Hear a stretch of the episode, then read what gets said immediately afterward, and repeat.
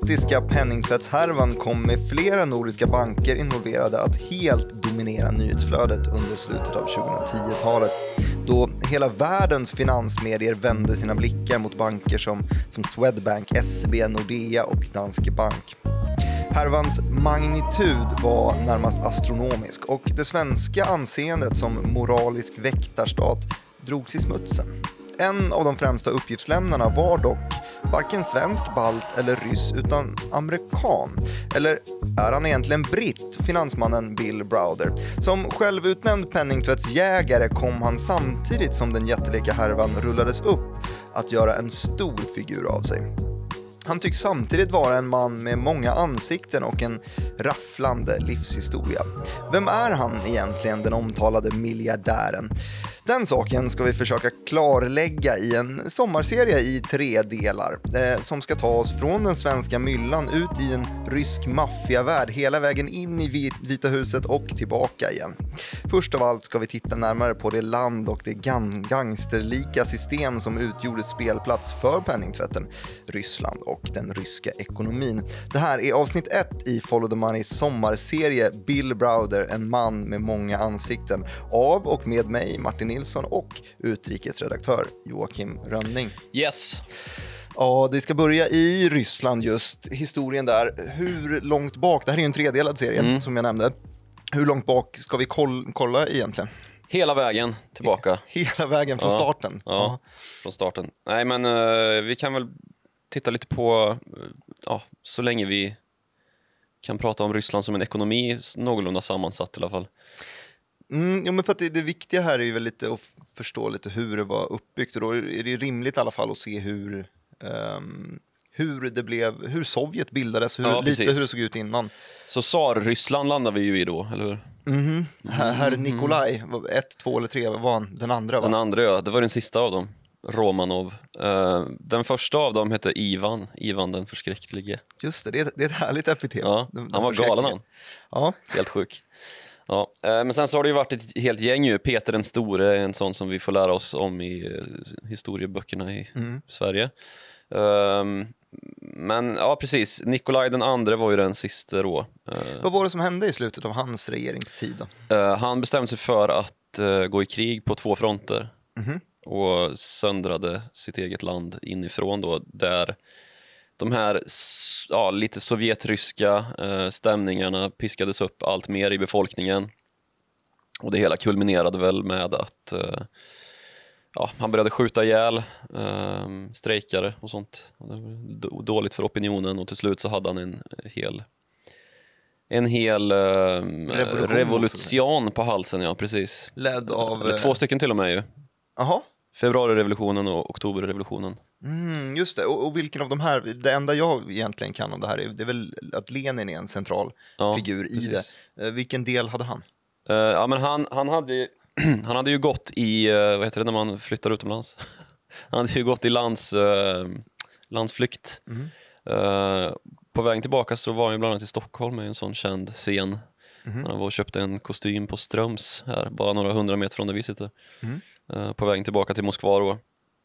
Um, men 1918 så skedde ju det som kom att bli avgörande då när uh, ja, Nikolaj och hans familj mördades Um, Tsardömet var Tsardömet helt slut föll. och Sovjet bildades. Ja, precis. Under Lenin då. Mm. Um, Ledning av Lenin. Ja, Lenin och så var det ju Trotskij då som var lite mer, eh, han var lite mer på den liberala sidan och han, det slutade, hans dagar slutade ju i Trots. Eh, Mexiko, va? Mexiko. Jag men ville, ville få in att han, han, var ganska trotsig mot, ja, det, det, mot det, tyck, det, tyckte, det tycker fortfarande många att han var. Mm. Uh, men, så det är ju uppdelat i två läger då och det som drev den här förändringen var ju um, alltså bokligt sett Das Kapital ju. Mm. Den gode Marx.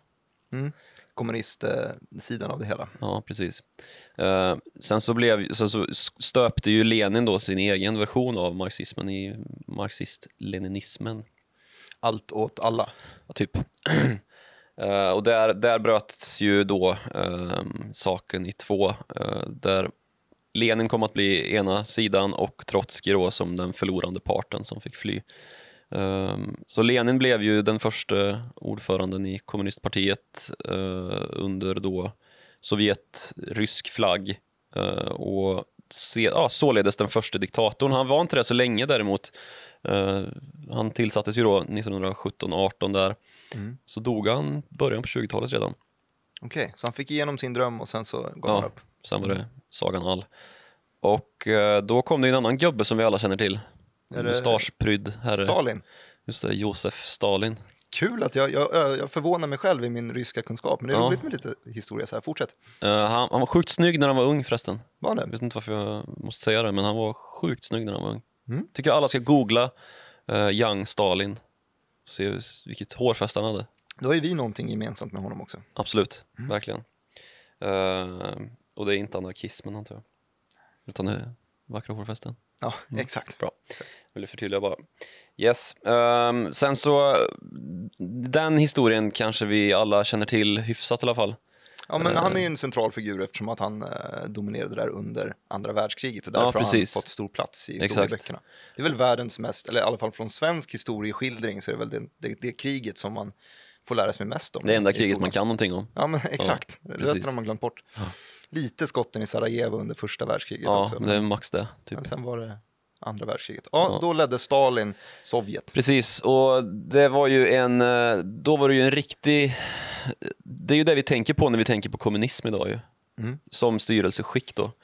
Att det var förföljelser och eh, en manisk och galen ledare i täten Mm. för det hela. Hans eh, dagar slutade ju på ja, slutade ju med att han då efterträddes av Chrustjov. Mhm. En gammal, han var väl försvarsminister under andra världskriget. Sen tillkom också Brezhnev efter Chrustjov då. Och sen så var det två lirare till där innan. eh, innan den Frågan vi... är hur djupt vi måste Ja, gå in precis, på dem innan egentligen. den som vi, vi alla också känner till eh, för att alla har sett på Tjernobyl, eller hur? Gorbatjov Gorbatjov, ja. blev ju faktiskt super, eh, superkänd i, i samband med filmen Chernobyl, eller serien Ja. Chernobyl som du nämnde här nu, som väl släpptes 2018, 19 kanske. 18, 19 någonsin, någonting. Eh, alldeles nyligen i alla fall, som Ja. har fått otroligt höga väldigt, betyg. hög, väldigt bra kritik både från kritiker och, eh, Och så är det publik. så att vi har mycket svenskar i den där. Mm. Det är regisserad av Johan Renck och sen Ja, så har Stellan. Skav, Skarsgård. Skavsår tänkte jag säga. Eh, Skarsgård, och David Dencik spelar ju, Ja, jag tror att vi har fem stycken i lite Mm. så här märkliga biroller. Ja. Eh, Fares också tror jag Just det. har någon liten del. han någon där. liten vakt där ja. Men det gjorde i alla fall att den, den serien fick stort genomslag Ja, i precis. Sverige. Ju. Och då tänker man, Tjernobyl, det är väl i Ukraina? Ja, det är det. Men Ukraina tillhörde ju Sovjet då. Ja, det tycker väl eh, Ryssland fortfarande att Ukraina tillhör? Det tycker de, av det. definitivt. Eh, och det kan då få tjäna ganska så väl som en symbol för vad det sovjetiska samhällsstyret egentligen gick för. För Tjernobyl var ju ett eh, gigantiskt slarv egentligen. Mm. Folk som inte riktigt kände att de eh, brydde sig om sina jobb och eh, ja, lät saker bara löpa på så att de fick Det var väl den värsta sidan av, av kommunismen samtidigt som det där möttes av någon form av ehm, lite mer transparent våg eh, som Gorbatjov förde med sig. Precis. Eh, Men i, i grund och botten då att eh, i det kommunistiska systemet så saknades det ganska, det saknades ju all form av incitament för att göra ett bra jobb. Mm. Eftersom att du inte blev tilldelad särskilt mycket mer av att göra ett bra jobb då. det fanns väl incitament kan väl jag tycka, alltså incitamenten att du, eh, du Inte skapa en uh, kärnkraftskatastrof. det också, men att du blir av med jobbet och att du kan Ja, eh, bli slängd lite hit och dit. Och det var Visst. en väldigt stark statlig makt, så det finns väl ett hot som incitament. Visst. Om inte annat. Eh, sen så hade vi också då en ganska så betydande anledning till att uh, Sovjet ju skulle komma att falla. Eh, och det var ju som så många gånger förr dit imperier går för att dö. Vet du vart det är någonstans? Nej. Du vet visst det. Aha. Afghanistan. Aha. Ehm, Ja, det var ju ett krig där som, som precis. Och ett krig mot Mujahedin-soldater i ehm, som var understödda av USA, CIA och eh, Saudiarabien. Och som lyckades då besegra Sovjetmakten som fick göra reträtt för första gången. Och ja, det, samhället kom ju att implodera mer eller mindre. Och eh, Mikhail Gorbatjov då, han är ju fortfarande vid liv, den gamla gubben. Och eh, var ju tillräckligt klok då att se att nu måste vi faktiskt ta och eh, förändra vårt samhällsskick och gå mot demokrati då. Och det var det man kallade för glasnost. Eh, där i slutet på 80-talet så införde Gorbatjov glasnost som ju då står för öppnande eller öppenhet då, att man skulle öppna samhället igen. Så man, man torskar mot väst, hade svårt att behålla ansiktet när det sipprar igenom information som vittnar om att människorna i väst kanske har det helt okej jämfört med oss som, som De kanske lider. har smör. Ja, de kanske har det. Eh, och då börjar man helt enkelt att eh, gå mot öppnandet. Ja, precis. Mm. Och, eller glasnost var ju mer alltså öppnandet i någon typ av lite mer andlig mening. Eh, att man skulle få tycka och tänka som man ville. Mm. Det fick man ju inte tidigare. Och sen så hade vi då perestrojkan som var det här eh, mer i den fysiska världen då, att man skulle faktiskt ta och ändra på hur, ja, men samhällets grundvalar liksom. Och omorganisationen då, den stora omorganisationen var ju perestrojkan. Från att liksom staten har ägt absolut allting Precis. eh, till att faktiskt... Eh, Ja, men titta på hur ska vi kunna liberalisera den här ekonomin då och få till någon typ av samhälle som är långsiktigt hållbart och eh, sluta med liksom den här Är det här kapprustningen. ungefär i samband med att nu kan vi få in eh, Ronald Reagan för tredje gången på tre raka avsnitt, eh, säger tear down that wall, Ja. kanske. Stämmer bra. Tidsenligt, 1991 kanske. Ja. 89 som muren föll och 89 skulle jag väl Sovjet säga. 91. 91 var väl lite senare. Ja, men Sovjet föll 91 då. Ja, precis. Ehm, och här har vi ju då också att eh, en annan, alltså den första icke, eh, vad ska man säga, diktatorn kommer till i Ryssland. Alltså Boris Jeltsin. Bekant med också, eh, också om man får Han säga var ju den här liksom över, vad ska man säga, eh, övergångsperiod eh, presidenten, premiärminister var han, eh, som då skulle ta tag i saken och genomföra den här marknadsliberaliseringen när man i praktiken då delade ut Ryssland och de ryska företagen till folket. Eh, eller försökte i alla fall. Boris Jeltsin har ju också eh, fått en, en vodka döpt efter sig också, som går att köpa på box. Det är en av, av få vodkor som går att köpa på box, vet jag. Boris Jeltsin vodka, Jeltsin vodka med Z då istället, så det är inte riktigt samma. Jaha, är det är ett franskt företag som har Jaha, slappt. Mm, lite slappt. Ja. Nej, men han var ju en suput eh, och det blev väl kanske en del av hans fall. Men under hans period då, där i början på 90-talet så genomfördes ju väldigt kraftiga marknadsreformer då, influerat av USA. Man försökte öppna upp och bli en del av världsekonomin igen. Det lät väldigt bra, såg väldigt bra ut på papper. Det gick inte så bra. Ehm, det var ju här den stora kleptokrativågen kom i Och nu får du nog förklara också vad, vad kleptokrativågen, vad innebär Kleptokrati. det? Alltså kleptoman vet ju alla vad det är. Ja, Eh, någon som någon som stjäl helt eh, besinningslöst. Mm. Eh, kleptokrati då, det är när man snor ett land, typ. Okej, Ehm, att man tar man tar det som är landets eh, och gör det till sitt då, och styr landet därigenom. Okej, och det här kopplas ju då till... Alltså klepto betyder ju stöld då och krati betyder ju styre.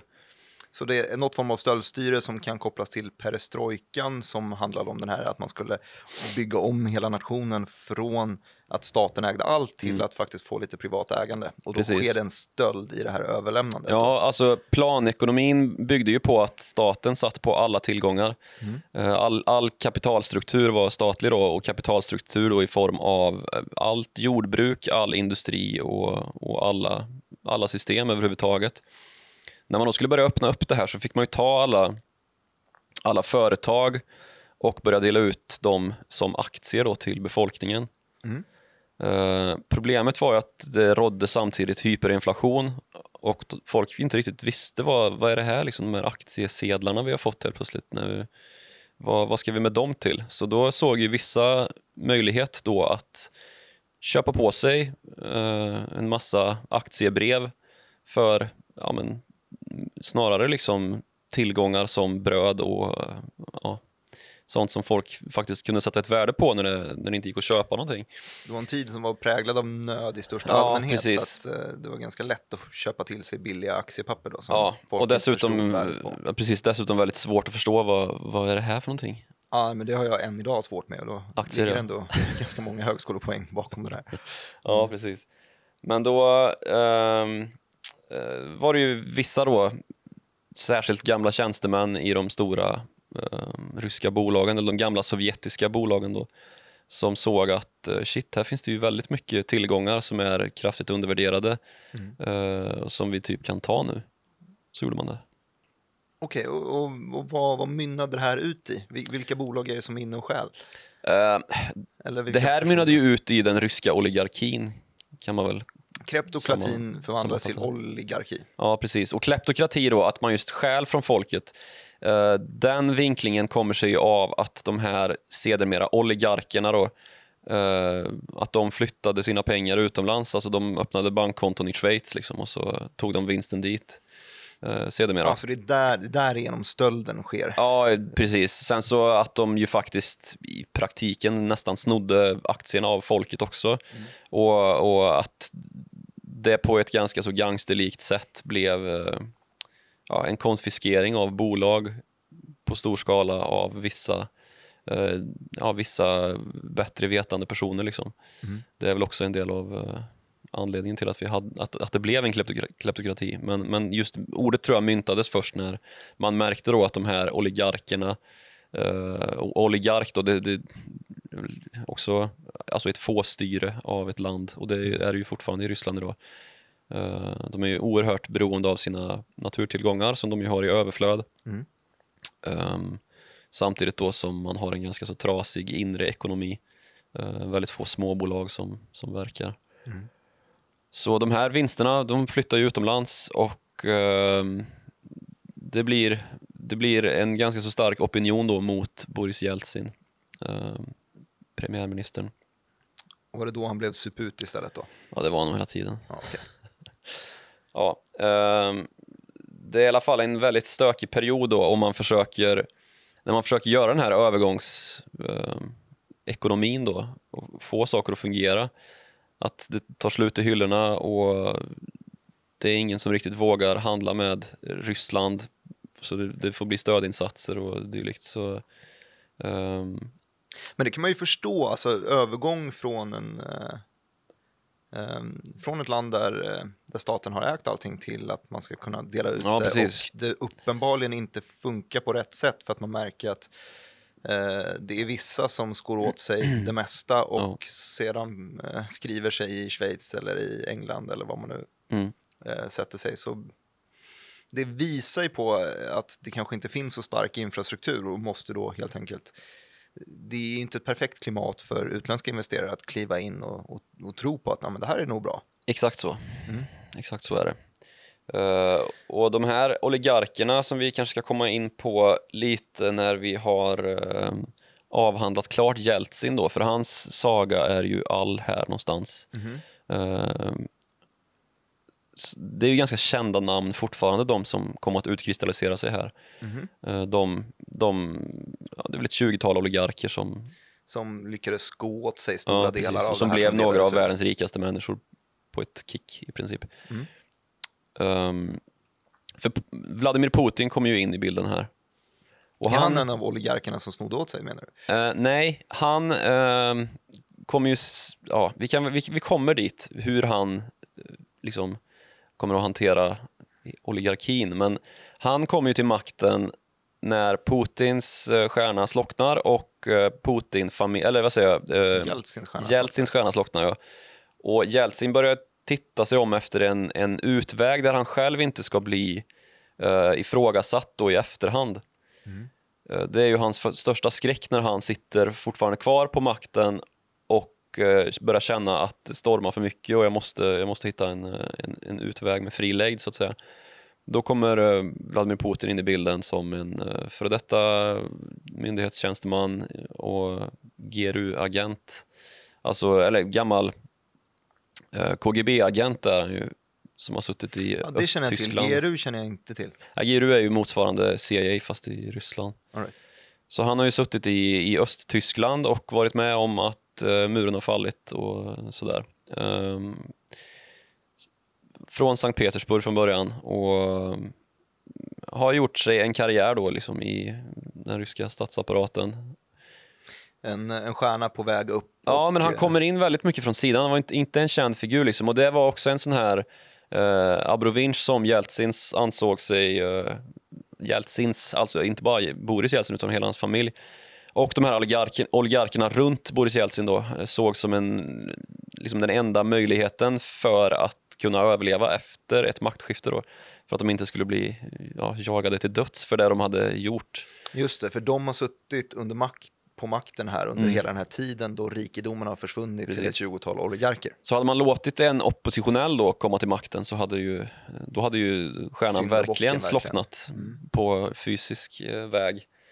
Så då kastar, kastar Jeltsin in eh, en, ett liten, en liten krok och hovar in Putin. Är det så pass? Att Precis, man... så det är ju typ ett, ett, liksom ett löfte som ges där då när Putin kommer till makten att uh, du får makten men jag ska, jag ska komma undan. Mm. Uh, och, så det lyckas ju. Och då är det ju frågan om vad, vad liksom, uh, Jeltsins hållhake egentligen var. Men man kan konstatera då att det fanns väldigt många oligarker runt Jeltsin som som, som, eh, som han hade hjälpt då helt enkelt. Och, eh, det är ju här någonstans vi kommer in till vilken, vilken position eh, Putin har i förhållande till de här olika oligarkerna idag då. För det är ganska lätt att konstatera att Putin är ju oligarkernas oligark. Mm -hmm. De 20 oligarkerna blev tilldelade rikedomar och Putin blev istället tilldelad makt. Ja, och sen så är det väl frågan om då hur, hur mycket deg han har undanstoppat. Mm. Uh, och det är ju inte minst uh, ämnet för den här poddserien Bill Browder. Exakt, för nu har vi gått igenom, det har vi ändå ägnat en liten stund åt, historien som började i tsardömet, mm. eh, alltså då feodalsamhälle till marknadsekonomi har vi ju Nikolaj den andre som eh, övertogs under en revolution, eller två sådana, februari och oktober sa du, mm. eh, som leddes av Lenin som sedan eh, formade Sovjet. Och sen så var det en jäkla massa olika gubbar. gubbar. Mest färgstarka var väl Stalin som var snygg när han var liten. Ja. Eh, och sen så vandrade vi vidare till, eh, ja det tog väl slut mot Gorbatjov. Mm. Eh, där muren föll 89 var det och Sovjet eh, strax därefter 91. Och 90, är det så? Sitter du och viskar här? Jag ska, jag ska ge fan i datum, ja. men ungefär där i kring kan ja. man väl säga.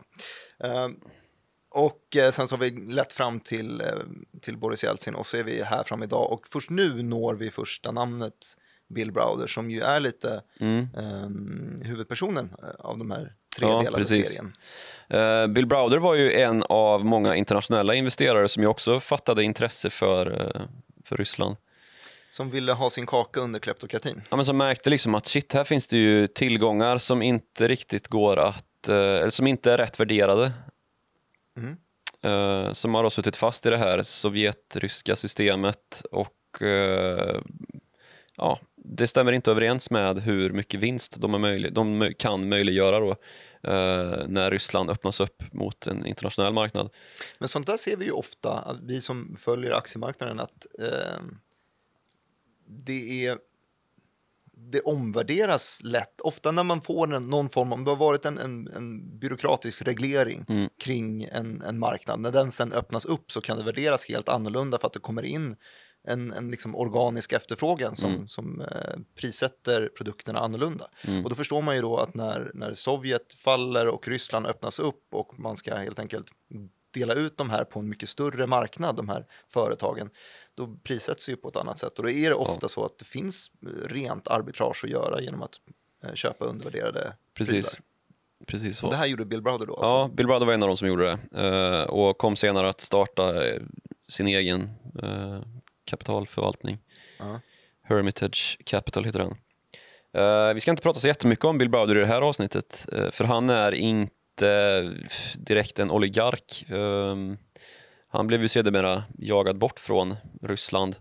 Eh, de mest kända oligarkerna är ju de här som, eh, som har stora innehav i bolag som eh, Gazprom, vi har Rosneft, vi har eh, Gas och olja hittills. precis natur, naturresursföretag som ju är det som livnär Ryssland. Var det Gazprom som var inne i Pedevsa i Venezuela? Eller var det Rosneft? Nej, det var Rosneft. Mm. Eh, återknyter du till den. Ja, Mm. det, är- det är min, Det är bra. min uppgift.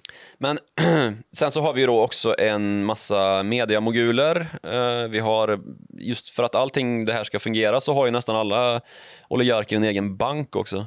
Mhm. Eh, och det är ju lite av anledningen till att eh, den ryska interna produktionen är ganska så knackig och det finns väldigt få små och medelstora företag för att de här bankerna bara servar de här jätteföretagen då som eh, oligarkerna sitter på.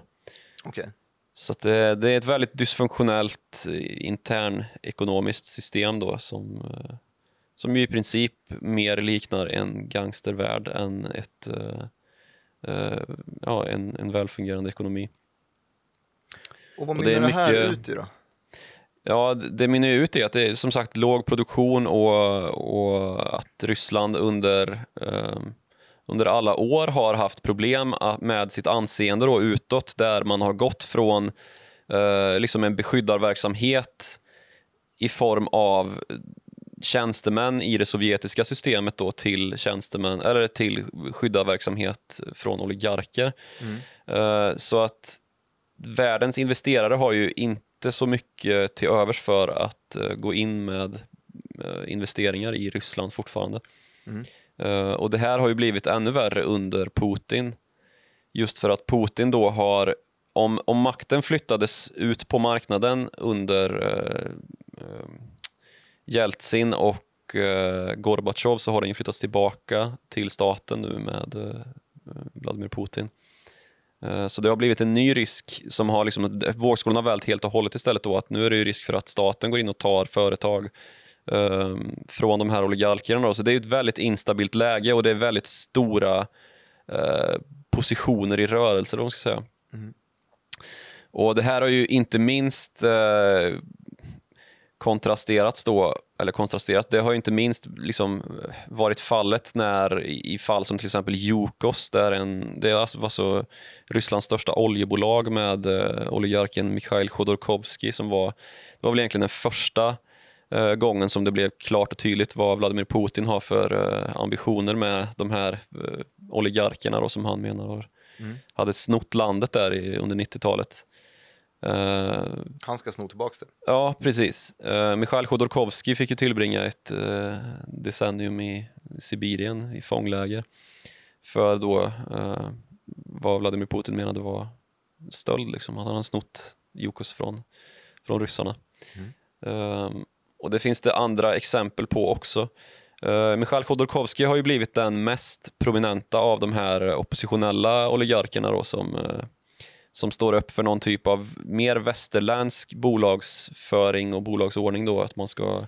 För att han sitter på några miljarder. Så Ja, han sitter ju på ett då gäng miljarder. man lätt kapitalism Ja, kanske. precis.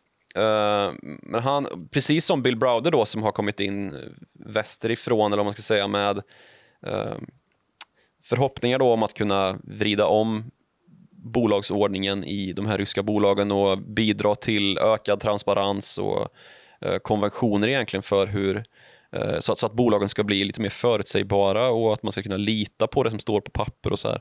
Mm. Eh, det har ju inte alltid fallit i god jord hos eh, Vladimir Putin. Ja.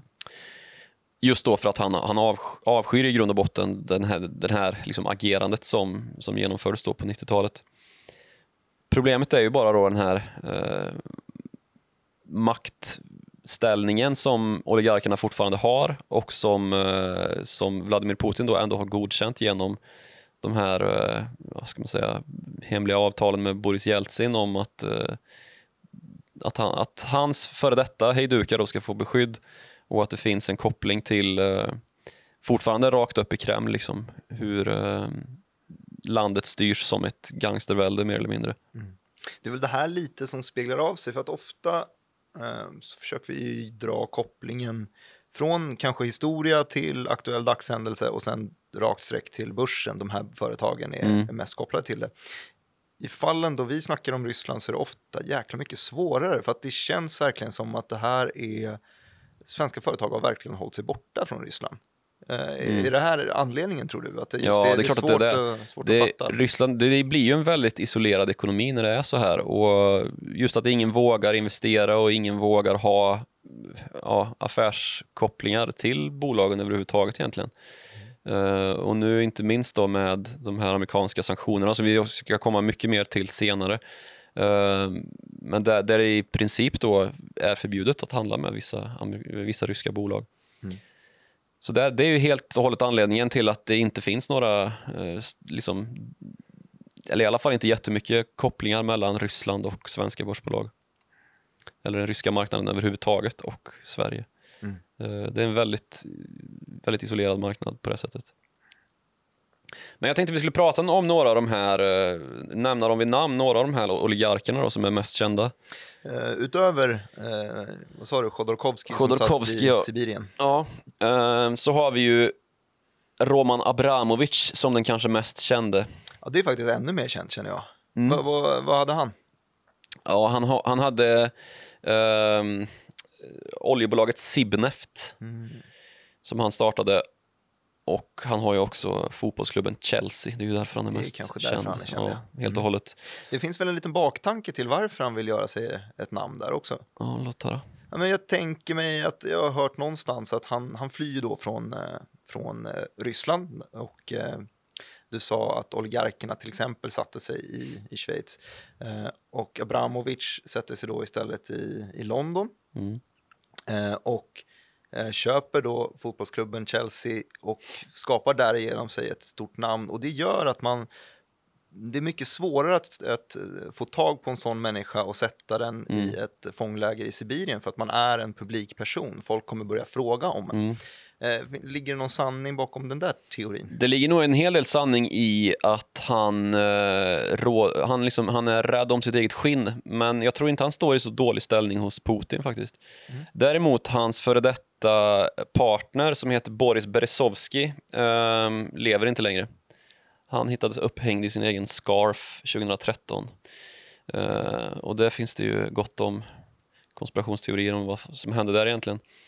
Ehm, så han, han var ju en sån som eh, Putin ansåg hade huggit honom i ryggen.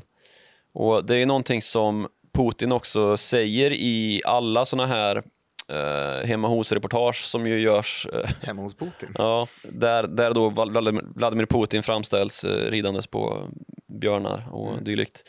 Eh, att det är en, att han, är, han är en förlåtande man då, men eh, ja, är det något han inte kan liksom förlåta så är det förrädare. Eh, och det, så det är ju en stor anledning till varför alla ryska eh, oligarker har minst en bostad i London, eller eh, Londongrad som det kan kallas också. Då sa vi eh, Abramovic. Mm, just det, och Boris Berezovsky då, Sibneft. Eh, sen så har vi också världens, världens rikaste ryss. Vladimir Potanin heter han. Han är då en uh, metallryss. Eh, Han äger ett metallföretag som heter Norilsk Nickel.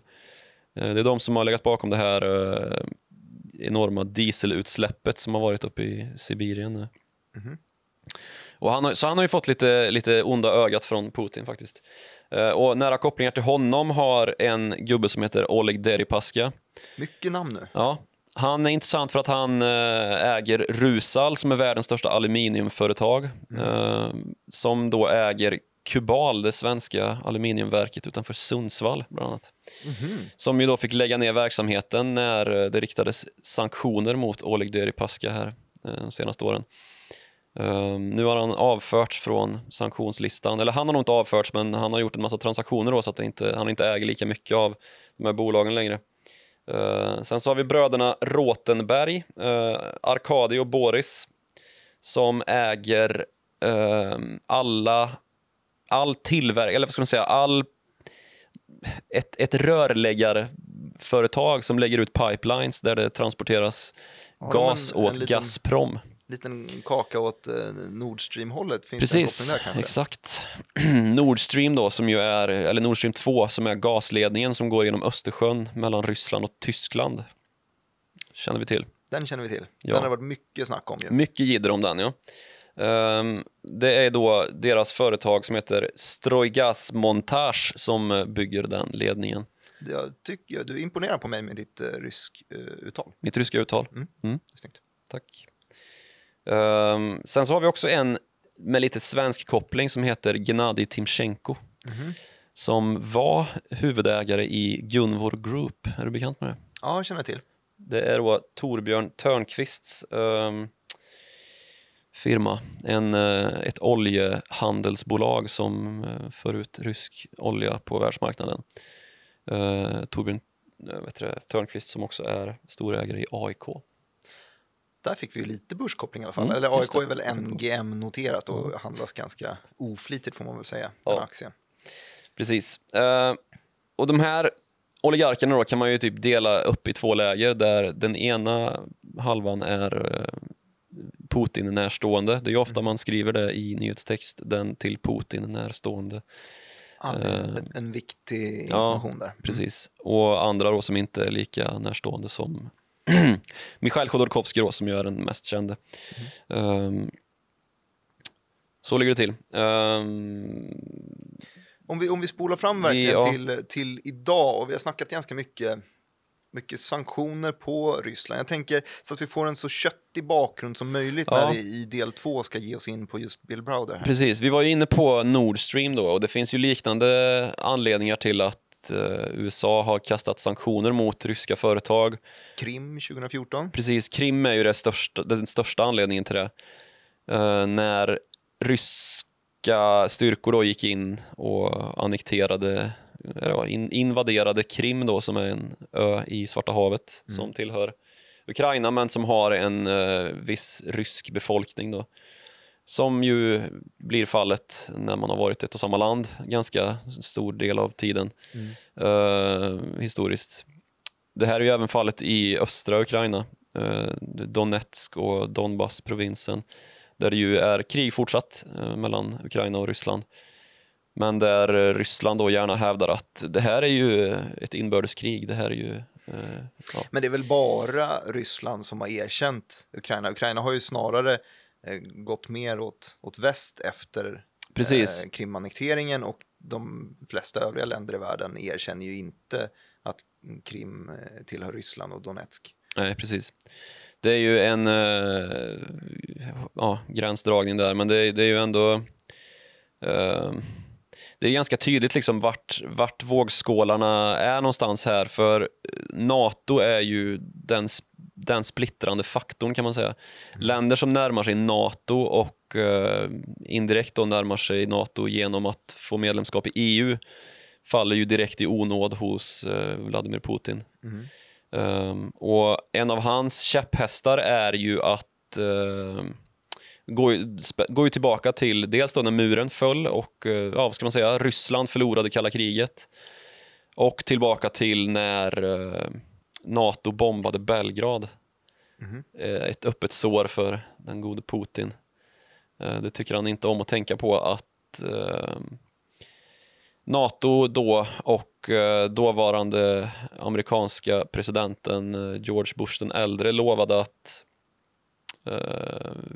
nej, Bill Clinton lovade att vi kommer inte göra några närmanden till gammelsovjetiska republiker då, alltså som Georgien och hela Kaukasus och de här östeuropeiska länderna då som, har, som låg under Sovjet när det begav sig.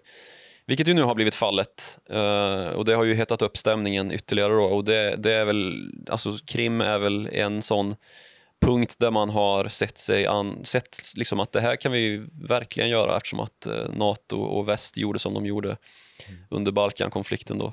Uh, en del av förklaringen i alla fall. Där har jag också Sverige varit lite lätt inblandat vet jag att vi har haft något spaningsflyg som har, jag tror med, med NATO-flagg, flugit över eh, Krim för att, för att se att allting går rätt till och inte fått så mycket information vad jag ser. Har du, har du källa på det? Ah, det, möjligtvis någon Wikipedia-artikel eller en så. Spaning annars, en liten spaning. Ja. Um, men vi, alltså Krim sammanföll också med att Putins uh, förtroendesiffror var på decline. Mm -hmm. Och det är också en sån vanlig uh, ja, opinionsförstärkare ju att man hävdar att, att ens befolkning är utsatt för nöd och så går man in i ett litet Då gör man, landområde. gör man någonting radikalt helt enkelt för att ja, stärker de proryska tendenserna lite grann i hembygden. Mm.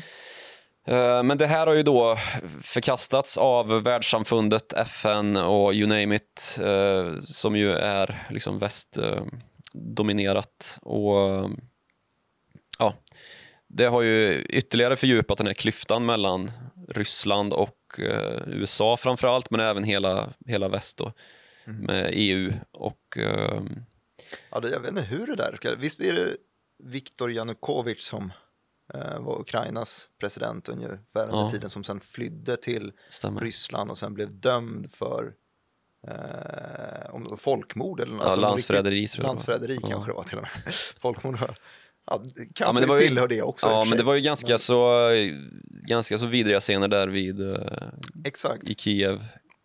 Winter on fire. Mm. Ja, fortsätt du.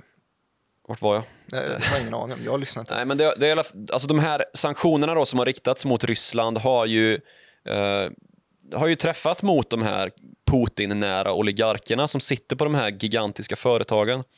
Bland annat Oleg Deripaska då, som har byggt eh, en enorm aluminiumindustri under sig och vars företag då har understött eh, olika byggen på, på och till Krim. Bland annat en bro som byggs över till Krim från ryska fastlandet då, och som ska sammankoppla, eller bygga in Krim egentligen till Ryssland igen. Ehm, Alla företag som har kopplingar dit har ju blivit sanktionerade av, eller sanktionerade, har fått sanktioner på sig från USA. Då. Och det har vi också pratat om en miljon gånger om det här med dollarclearingen, att inga företag vågar göra affärer då med Rusal eftersom att man riskerar att få sin dollarclearing hävd och eh, inte längre kan växla pengar i amerikanska banker i praktiken. Vilket ju då gör att man omöjligt kan fungera som företag på en världsmarknad i alla fall. Mm. Eftersom att 9 av 10 transaktioner fortfarande görs i dollar i världshandeln. Ehm, och Detsamma gäller då för företag som har varit med och byggt de här, ehm, den här rörledningen som går genom Östersjön och som ska pumpa gas till, till Men du, vad, vad Tyskland. snackar vi för, för typer av, av sanktioner? Är det direkta bötesbelopp eller är det att de absolut inte får eh, handla eller det, blir man liksom... Är det någon som har blivit dollarclearad menar jag? Nej, men alltså Det, det, det? Problemet då för de här bolagen som får sanktion på sig är ju att de eh, indirekt inte... Det är ingen som vill handla med dem. Det är där sanktionen består i egentligen. Okej, så det, det är en svartlistning? Ja, de hamnar på en svart lista och, och då är det ju det är en signal till de amerikanska bankerna. Då kan inte JP Morgan eller Bank of America eller Morgan Stanley arbeta mot dem längre. Mm. Så då kan inte de få in pengar för gods de transporterar ut till en kund. Då. Så i praktiken fungerar det. Mm, jag förstår. Eh, och då, då är vi inne på de här bröderna då, eh, bröderna Rotenberg som sitter på det här Strojgasmontage som bygger rörledningarna i uh, Östersjön. Och det är ju då för att transportera gas till Tyskland och det är ju ett EU-land så det är lite snårigt det här. För eh, USA hävdar ju prompt att det här är ju fullständig idioti ju. Eh, Ryssland skickar spioner över hela Europa och genomför destabiliseringsoperationer mot den eh, demokrati som finns här. Vilket man kan bekräfta i Bulgarien, i Montenegro, i Moldavien och i Katalonien och i London. Liksom. Eh, även i Tyskland där det finns mord på, på oppositionella och folk som har flytt då från politiskt utsatt ställning i Ryssland. Och, och motargumentet är då, men, men det är billigt och Ja, billig gas. men vi måste ha gas för att klara oss. Och eh, dessutom då så sitter ju Tyskland ganska illa till i fråga då om att man eh, genom de här rörledningarna som Ryssland bygger, de bygger dels den genom Östersjön men också en som kallas för Turk Stream som, som går genom Turkiet då. Så att man helt och hållet kringskär Ukraina som ju lever på sina gastillgångar. Eh, och Ukraina har ju, eh, det var ju så Viktor Janukovyč åkte ut eh, när folket vände sig mot honom och hans anti-EU-kampanj då, för han, han vände sig mer mot Ryssland. Eh, och um, nu, nu går ju Tyskland ändå Ryssland till mötes här och, och tar in den här gasledningen. Men hur, hur resonerar man där då? Ja, Tyskland resonerar ju som så att vi måste ha mer energi för att klara oss. Och dessutom så måste vi komma bort från det här tunga kolberoendet som Tyskland fortfarande har. Just det, för det har ju varit en, en återkommande rubrik också i svensk media, just det här Ja. smutsiga tyska kolet. Ja, Vattenfall och det här. Det blev ju till och med en svensk valfråga när Vattenfalls, eh, eller det kanske var Tjeckien i och för sig, Eh, men det är ju närliggande då, Eh, de här stora koltillgångarna som, som ligger under sydöstra Tyskland och ner mot, ja, ner på Så kontinenten. det finns en viss opinion som, eh, som skulle tycka att ja, men det känns lite skönare att få lite... Ja, precis. Naturgas är i alla fall Naturgas lite istället. bättre. Ja.